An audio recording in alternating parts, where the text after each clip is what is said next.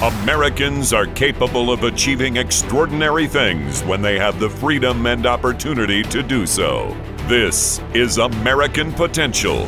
And here's your host, Jeff Crank.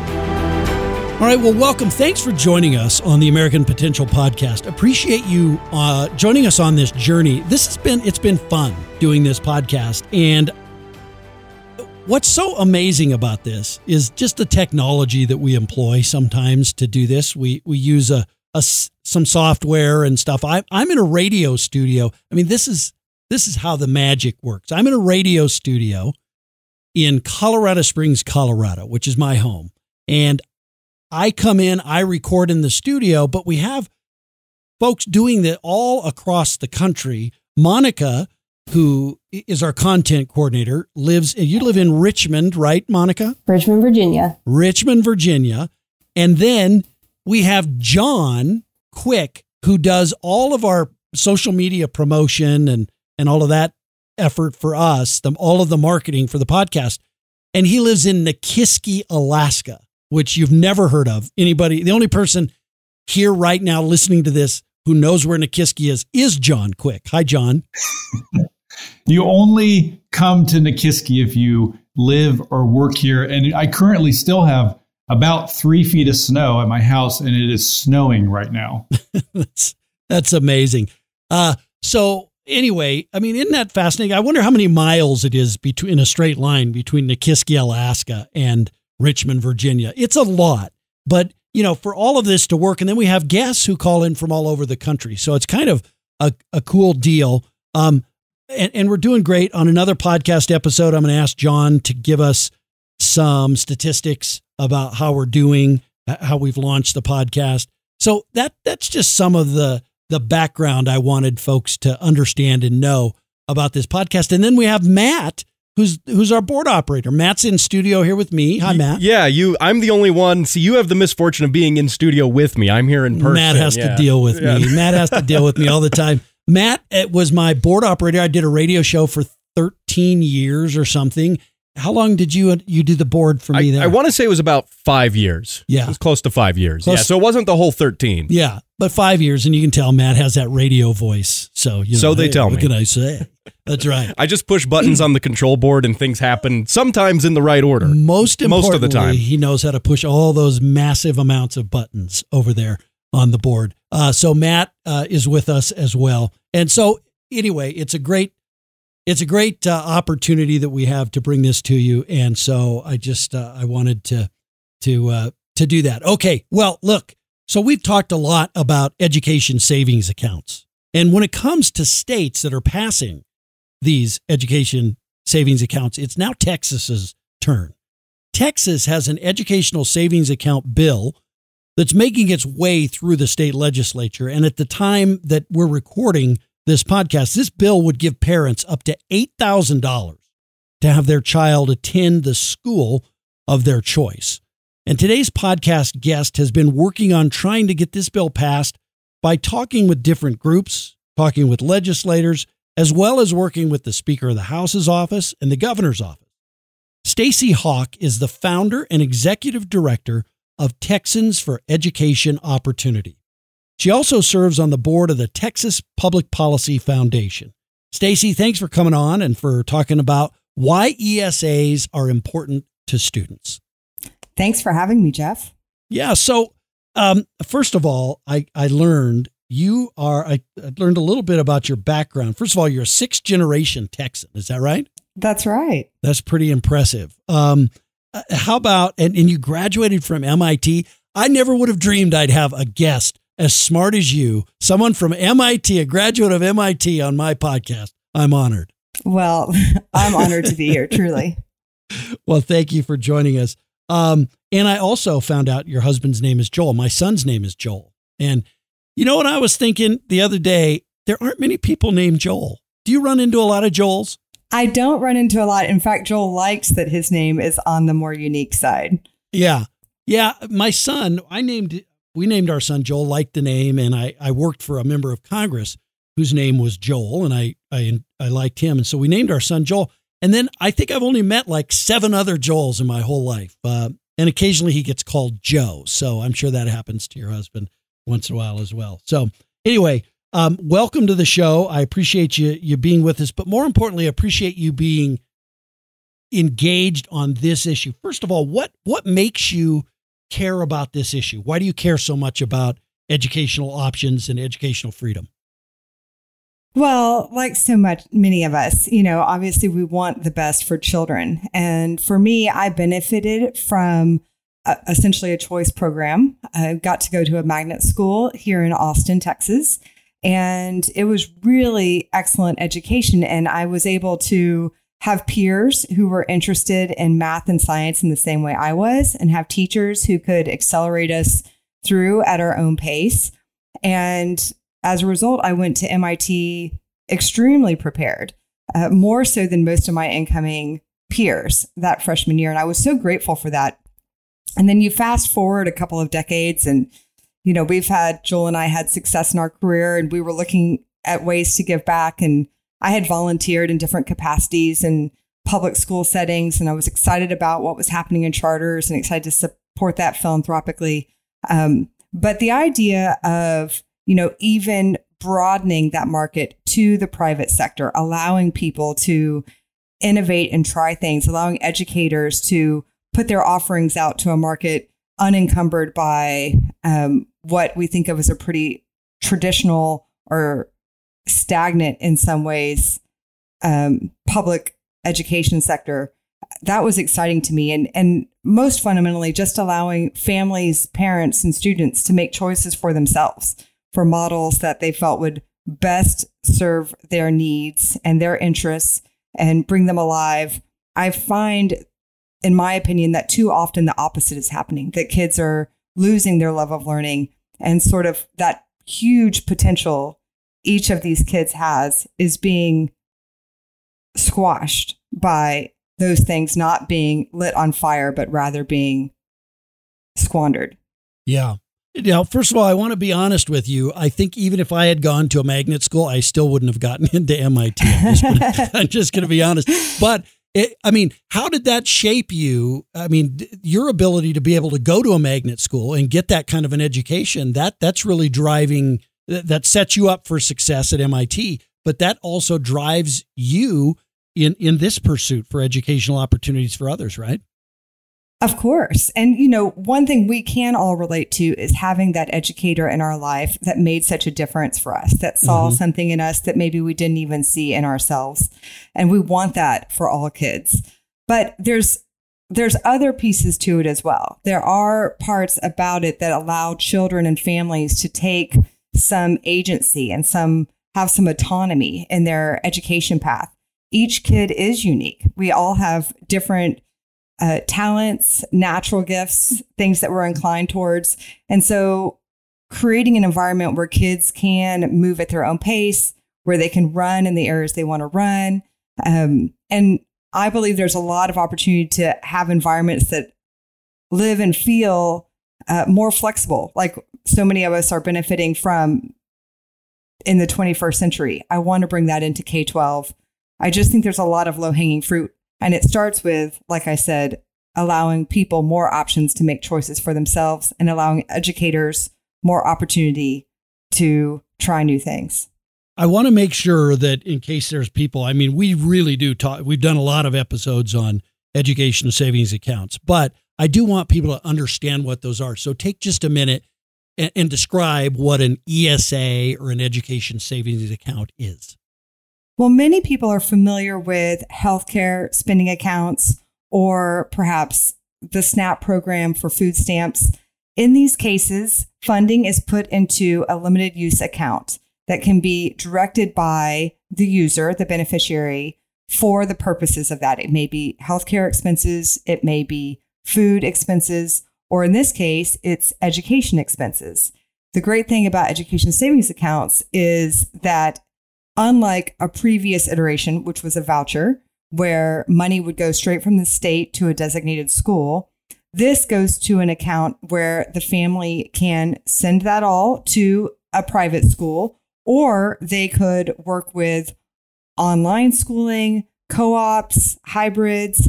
They could cover expenses associated with homeschooling, like curriculum, certified tutors, if there are special needs therapies. And there's real purchasing power. If they don't spend all of the dollars on tuition, then they can roll over to the next year. Um, and therefore, we find that people get the most use or benefit out of each of those dollars spent. Mm-hmm. And that's a great way to describe it is comparing it kind of to a health savings account, right? I mean, it, it's a little different uh, in that it's it's uh, I mean, it, it's very similar in that the money has to be designated for for education, um, and that's a great comparison. How so? There's lots of states that are doing this. West Virginia has passed uh, education savings accounts. Utah. Um, let's see. I'm trying to think. There's there's tons that are out there. That, That's right. That, that have done we've it. had a we've had a you know the majority of states 31 states have private school choice programs and education savings accounts are where all of the modern day legislation is going because mm-hmm. we found those are the easiest to audit on the back end, uh, administer for the state while providing the greatest flexibility for the families. Um, we have recently had a number of states pass universal education savings accounts. So they started off being more limitedly available for students with special needs right. or kids who are coming from low income families. But it's exciting that we've now had Arizona, West Virginia, Iowa, Utah, Arkansas, and most recently Florida pass ESA programs for all children in their state.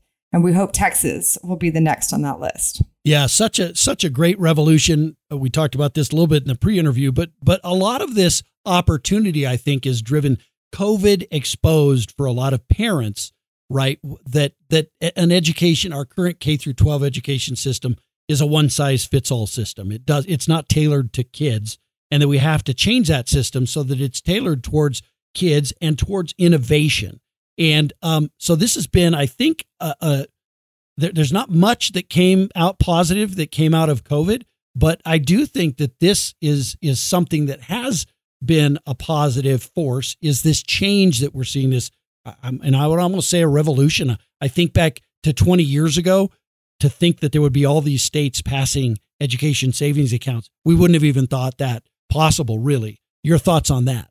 That's right. It is remarkable. And I think the harsh truth is that K 12 public education writ large in the United States has been underperforming for quite some time. Mm-hmm. And COVID did unveil that for a lot of families. You know, I um we've talked a lot about, you know, the the teachers unions overplaying their hand and keeping schools closed or their demands to try to open schools back up. Um, or some of the other restrictions that were put on students or the ways that we sort of waived or passed through on the academics, you know, during the COVID years. Um, but I will say we have not been having the outcomes that we should expect from such an important institution in this country for a long time. So, yes, I'm I'm not surprised that when families got closer to the education that was happening for their children, they were underwhelmed and disappointed. Um, and also, you know, as organizations have started to co-opt education with some pretty aggressive social agendas that mm-hmm. haven't been aligned with the majority of mainstream families in America, those two things are really at odds. And at some point, as much as we all want to support and have great nostalgia and appreciation for our neighborhood public schools, we understand that there are times when families need choices, and there are times when those odds are too great um, that you really do need to be empowered to make different choices if you're not feeling that the school is aligned with the best needs for your kids. Yeah, I, you know, I'm a product of the public school system. I went to public school. Both my kids went to public school system. I'm not sure today that I would still send them to the current public school system uh, that they went to. But, you know, this really is a question of do you love public schools more than kids or do you love the kids more than the public schools. I mean, I I can defend a good public school, uh, all all all day long, but most importantly are the kids, and that's where this movement really. This is what's driving this, right? Is that the, that the child should be as the consumer of this, the parents as the consumer, they should be the decision maker here, not a school because it's in a certain zip code. That's right. And what this does is it forces putting the focus back where it should be, mm-hmm. which is what is best serving the student and how are we going to drive great academic and educational gains for that student so that they really meet meet their potential. Um, so this kind of a dynamic does help center that focus, and I think that you know this could be the biggest boon to public education in a generation because education savings accounts are indeed a public education offering. This is the public coming together and contributing our dollars for the benefit of our children's education. That is public education. That's the mission of public education. And this is all about adding one more offering to that landscape that we think will help drive productivity and good outcomes for everyone across the whole landscape. So we want great public schools in our neighborhoods. We want great charter schools and innovators, and we want a great private sector to engage in education services. And we're seeing that happen today with more strategic capital and thinking coming into that space than we have in a long time. And it's because of these programs that folks who have long wanted to make an impact in K 12 are starting to see and be drawn to this industry and find that that's a really good use of what they have to offer. Yeah, Stacy, I'm going to use the magnet school that you went to as an example. I mean, that was sounds like it was the perfect fit for you. But, it really was. It was great. Yeah, but you wouldn't argue that it's probably the perfect fit for every kid either, would you? It's certainly not. And I think it's right. okay for people to have an ability to self select. I have friends who loved going to a language immersion program. And frankly, I've never loved languages the way some people do. Meanwhile, I love math and science. And not everyone loves math. I would argue everyone should have an appreciation for math, um, as I'm sure my friends would argue the same for languages. But it's okay if we have things that we're drawn to and helping us run in those areas is the best way to lift the whole country up where we can all pursue our talents and our passions. Yeah, and that's I mean that's why I raised that issue. Sounds like it was a great school, great school for you, but it may not have been the best choice for every uh, you know all the kids in your neighborhood. So wouldn't it be crazy if we if we forced every one of those kids to go to that magnet school because they lived in a zip code or they lived in a neighborhood? And that's the system we have now, and that's what's so wrong with it, right? That's right. So, um, tell me about Texas, specifically the the bill that you're working on in Texas. How would it benefit kids living in Texas today? Well, Texas, you know, it's a it's a big footprint. We have one in 10 of the nation's school children. And the bill that we're looking at would give the kids in our public school system today one more option in their arsenal. So if for any reason families felt that their child was not thriving in the local public school offerings, they would have this option to enroll in the education savings account program and take responsibility for their child's education privately. Most often, that involves enrolling in a private school and going to a private school.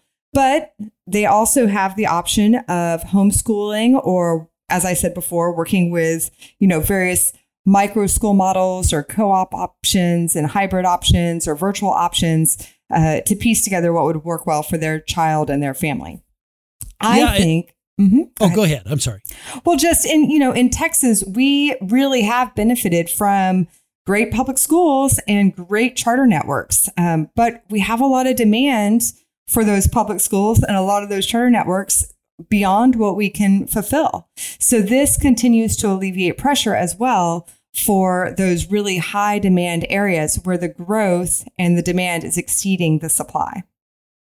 So do you uh, as you look at this one of the arguments one of the big arguments that people make is that well if you do this all the parents who care about their kids will take their kids out of the public schools and the only ones left in the public schools will be the kids who nobody cares and that it'll get worse for them. I, I totally disagree with that argument, by the way. But but tell me your thoughts on how you would argue uh, uh, the other side of that argument. Well, I can't imagine a bigger insult to the public schools than to suggest if you give parents an option to leave, that everybody with their wherewithal would choose to do so. Right. I mean, that's outrageous. If that's Right. actually the case, then we needed to do this a long, time, ago. a long time Um, ago. Yeah. No, I don't think that's I don't think that's true at all. And we haven't seen that happen anywhere. Like I said, the vast majority of states have private school choice. Uh, seven states have universal ESAs that are in the process of being implemented, but millions and millions of kids have access to these programs. And we tend to see that initially, you know, uptake is somewhere around one to 2%. And then over time, we'll get up to five to 10%, uh, depending on uh, how broadly available the program is. But we have never seen some sort of mass exodus or stampede, you know, to the door. That's just not realistic. Families continue to want to go to their neighborhood public school if it's a good option for their kids. It has every advantage. It is the default. It is the most convenient. It is where the other kids in the community go. Um, that is uh, a lot of advantage for that school. Um, families only do something different if they think it is materially better for their kids.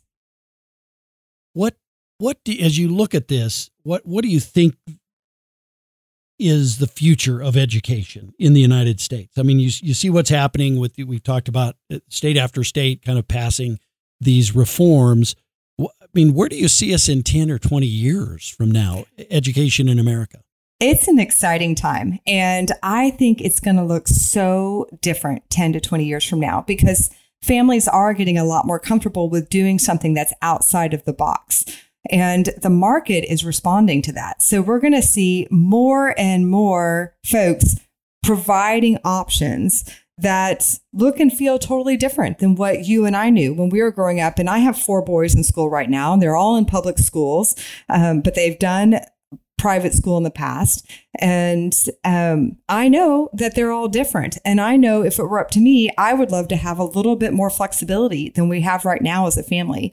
And I feel sure that when my grandchildren come around and it's their turn to go to school, they're going to have more of that. They're going to have more flexibility.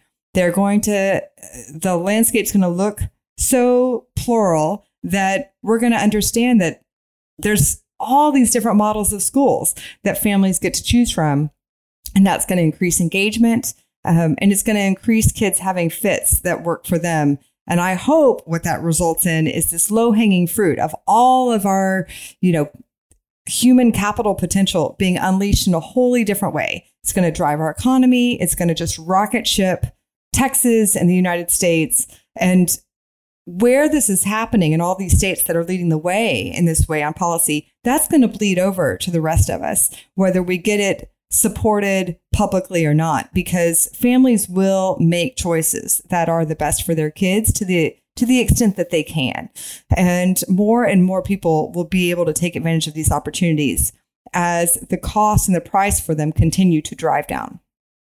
Yeah, you you mentioned yourself having uh, uh, four boys. The- uh, I have children myself, and I can say my kids aren't the same. And I'm sure you your four boys are very different. All of them have their own personality, drives, desires, likes. They learn in different ways, and that's what this is about, right? For parents to be able to choose. And there's lots of families out there uh, that I've talked to doing this doing this show who say, "Look, I send one of my kids to one school and I send another one to a different school because their kids are individually different." That's what this is about, isn't it?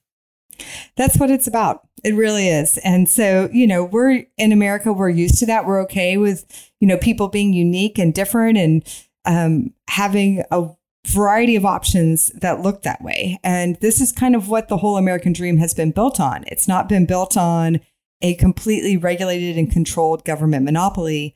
Um, rather, let's empower people with options and then hold them to a standard. Let's make sure that academic attainment is happening, but not tell them every single step of the way to get there. So I have used this, and you can tell me if you think I'm crazy in in this analogy, but I've used the higher education analogy. Now we have a lot of problems in higher education in America, but one thing that we do it one thing for sure, we do that very differently than we do K through 12 education. Higher education is a series of public schools, private schools, religious, non-religious, all by the way competing for tax dollars in the form of Pell Grants and government student loans. And a, a, a kid graduates high school and they get to decide where they want to go. It can be the public school, it can be a public school in another state, it can be a private school, it can be religious, non-religious. We've done that and and it is where it's where the rest of the world likes to come to get higher education is in the United States because we've built a system that is respected kind of around the world for that. But yet in K through 12, we never did that. Isn't that, I mean, do you agree with that analogy?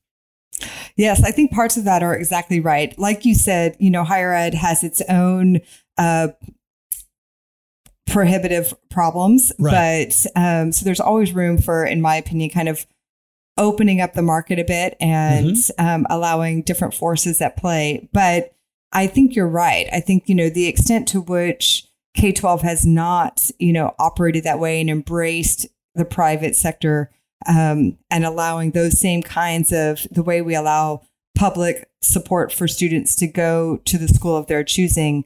Um, you know, it it's been underserved, and so it's it's overdue. So in that regard, the way that we do support kids to make choices um, and support them with public dollars to whatever higher ed institution they choose similarly, we should do that in K 12.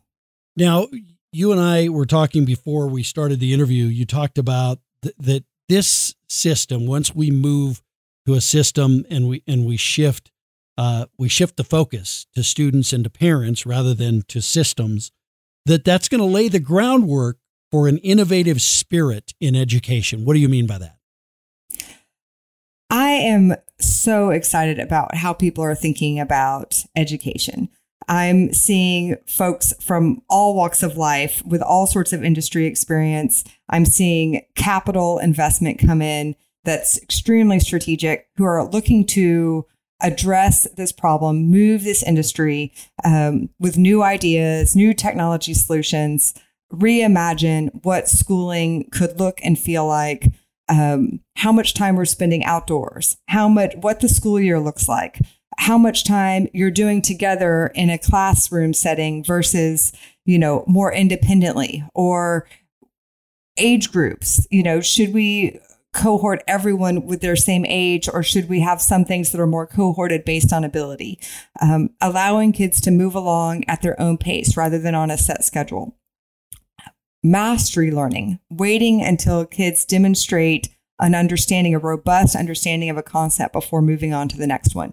All of those kinds of things, you know, getting work products that are measured more by external sources rather than internal sources. So, so something that you could take to someone else and they could say, "Hey, this is reputable out in the in the world. The market's going to see this as something meaningful. Um, those are the kinds of ideas and standards that should be infused into our curriculum so that as students are learning and progressing along their path, um, they're developing all of these schools, all, all of these skills and executive function to continue to be lifelong learners, to chart their course. That's where the future will be. Um, and K 12 should be just the beginning of that.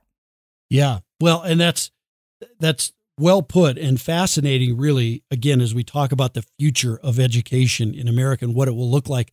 I think, you know, we talked about how looking back 20 years, we never thought we'd be here or we thought, man, there's going to be a lot of battles before we get here.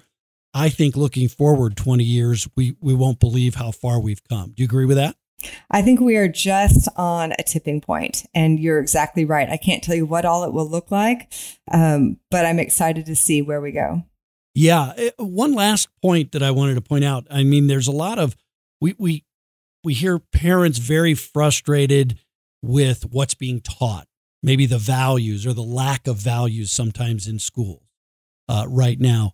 And that's one of the great things about educational uh, ch- uh, opportunity and choice in in education is that it it allows parents to to really have something to say about that. Right now, you're trapped in a. It, many parents are trapped. Their kids are trapped in a school that may not be teaching them the values that they find uh, except exceptional or the values that they want their children to have. This would really empower parents to be able to make those choices and make the right choice for them, right, as a family. That's exactly right. I think for too long, we've sort of accepted, hey, let's uh, separate our values, you know, whether they're religious or our moral grounding um, other kind of traditional values like patriotism from our secular schooling. But what we're finding is that you cannot separate those things from a real education. Mm-hmm. You have to be willing to openly engage in those ideas. And unfortunately, predominantly one voice has kind of taken hold. And families are finding that they would rather have an environment that does instill the kinds of ideas that they used to take for granted in American life, whether it is, you know, pride in our country or openness and tolerance of each other, uh, civil discourse, um, being able to be open about your faith if you're religious. Um, all of those things have felt diminished or shut down in a way that isn't healthy that mm-hmm. families realize don't doesn't feel comfortable um, and it's gotten gotten to a point where in many cases families feel that the the schooling system is actually working counter to their ideas in this area. And as a result you know that's just um, that's just too much to ask for families you know? So we need to get back to openness and respecting uh, where where people are coming from and not shying away from you know the areas where they are proud to acknowledge their faith and their moral character that they're looking to instill in their children um, as well as pride in our country yeah well it's, and it's not just it's not just faith and moral character and patriotism I mean, those are certainly values that i think uh, most most parents in America hold dear and want want instilled in their children. But it's even things like capitalism and and defending the values of capitalism versus socialism. I mean, it, those are the things that parents right now, if that's happening in their school where the teacher's talking about socialism and not giving them the other side of the greatness of capitalism, th- there's nothing they can do about it. They're just stuck. Yeah, that's certainly a big one for me personally. Yeah. And you're right. You know, at some point you feel like, well, I'll just cover those those ideals at home. But before long, the list of things you feel like you need to cover at home um, becomes very long. Right. And you might as well just school at home eventually. Yeah. yeah that's right. That's right. Well, listen, uh, Stacy, I really do appreciate you uh, joining us today and talking about the issue, but more importantly, just your dedication to education across America and and the great work that you're doing there, but also trying to get this law passed in Texas. Just give us an update on that. Uh, what what's the prospects of this passing in Texas, and how close are we? Well, I'll tell you, the prospects are very good because we have the right leader on this issue. Governor Abbott is the one pushing primarily for this parental empowerment and mm-hmm. school choice here in Texas. And that has made it an entirely new day. The Senate, as you mentioned, has passed the bill. It's a great bill, made it through committee, through the floor, and it's come out of the chamber. The Texas House is actually taking up their ESA bills tomorrow on Tuesday, April 11th. And so we'll see how that goes in committee. And we anticipate, you know, it taking a little while for the committee to come together on their final bill and a potential vote to move it out of committee. I expect it'll be May before there's negotiations to bring that bill potentially to the House floor. Uh, but the governor has done a remarkable job traveling the state, making the case he knows that the majority of Texans on both sides of the aisle are for this legislation. Uh, we are making sure that the members know that as well. We're grateful to the Senate and their leadership. And, you know, we remain hopeful and optimistic that the members of the Texas House will also see fit to add this offering to our public education repertoire so that families have more options and our students aren't left behind what's happening in other states across the nation. Well, and it's great to hear Governor Greg Abbott doing such a great job. He's a great policy champion, uh, particularly on this issue. You know, I see so many governors. I, I saw one the other day. I won't name who it was, but they've had every opportunity to be a champion on education, and they failed to do that, quite honestly. And uh, they're, they're a conservative governor, uh, but they failed on, on grasping that. But you know, I look at the leadership that we've had from, you know, Governor Doug Ducey in Arizona and Governor Kim Reynolds in Iowa, Governor DeSantis in Florida, Governor Abbott now in Texas, and so many others, right, that have just, uh, that, that, I mean, I don't know why you wouldn't want this to be your legacy, right? If you're the governor, like you, you revolutionized the system and you made it about the kids. What, what an amazing, uh, uh what an amazing accomplishment and legacy for someone in the governor's office, right? That's exactly right. And I'm so grateful to Governor Abbott to be taking this on the way he is. But I'll tell you, I have talked to a lot of the governors who have gotten it passed, and they will tell you it is no easy task. You mm-hmm. have to be willing to walk through fire. There is so much institutional money and power against this that wants to protect the status quo.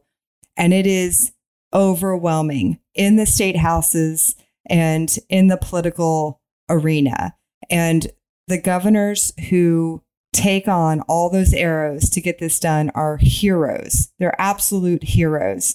And it is hard for the everyday mom and dad to be able to communicate that to them in the same way that institutional political forces can um, on the opposition. But I'm so grateful that Governor Abbott's willing to take this on and fight for it with courage. Yeah, no question about it. Stacy, thank you for joining us. Uh, Stacy Hock, the founder, executive director of Texans for Education Opportunity, also serves on the board of the Texas Public Policy Foundation. If folks want to find out more uh, or get in touch with you or find out more about these organizations, how can they do that? Well, absolutely. They can go on the TPPF website and reach out to me. And if you want to put them in your show notes, I'd be happy to share contact information there as well. Okay, we'll do that. We'll do that. Stacy, thanks for joining me. Thanks, Jeff, for having me. It's been great. So it's awesome having Stacy join us and the great things that they're doing in Texas. But look, I, I think the bottom line is the system, the education system in America has to be changed because right now, only parents who have the resources, who have the money, can make that choice. And parents who don't have that re- those resources, who don't have the money, can't make that choice. That is a system that begs for change. It is one in which we will have, we, we continue to slide towards a system of haves and haves, have nots. And as we've seen, the values, and we talked with Stacy about this a bit, the values that we're seeing, or the lack thereof sometimes in public schools. You know, the values that we all used to think we all held dear to, to treat people fairly, to be good to one another, to treat people with respect, to have to to to have disagreements but not be disagreeable, to believe that people can have differing views and we can still be their friends those values, it doesn't seem like they're being taught right now in many public schools. In fact, what's being taught is you will have our values, and if you don't have our values, you aren't welcome in our school. And you better change your values. The system is broken when a system is built around a system or an ideology. We need an education system in our K through 12 system that values children and puts them, the children and the parents, in the driver's seat of that education. Because we run a real danger of poor kids continuing to be trapped in failing schools while affluent kids get to flee and go get a better education. And that is not a system that we want. That's not one that America deserves. America deserves better. We deserve a system where individual kids get to do the things that they want to do in life because they've had an education built around them that takes their talents and their greatest assets and helps build those. And so that's really important that we get to that point. Well, listen, hey, thanks for listening to the podcast today. Send me an email, jeff at americanpotential.com. Would love to hear from you. The American Potential podcast, of course, is always working on stories, and we want to hear from you. We have, you can go to AmericanPotential.com. You can go to our Share Your Story section. You can submit a story there if you would like.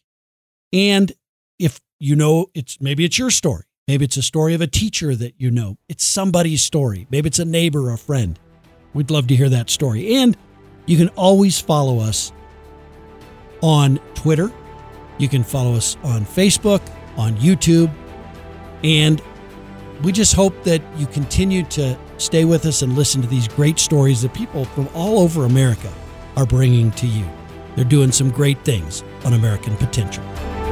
Thank you for listening to American Potential. You may listen to more stories from Americans working every day to expand freedom and opportunity in their communities by visiting AmericanPotential.com.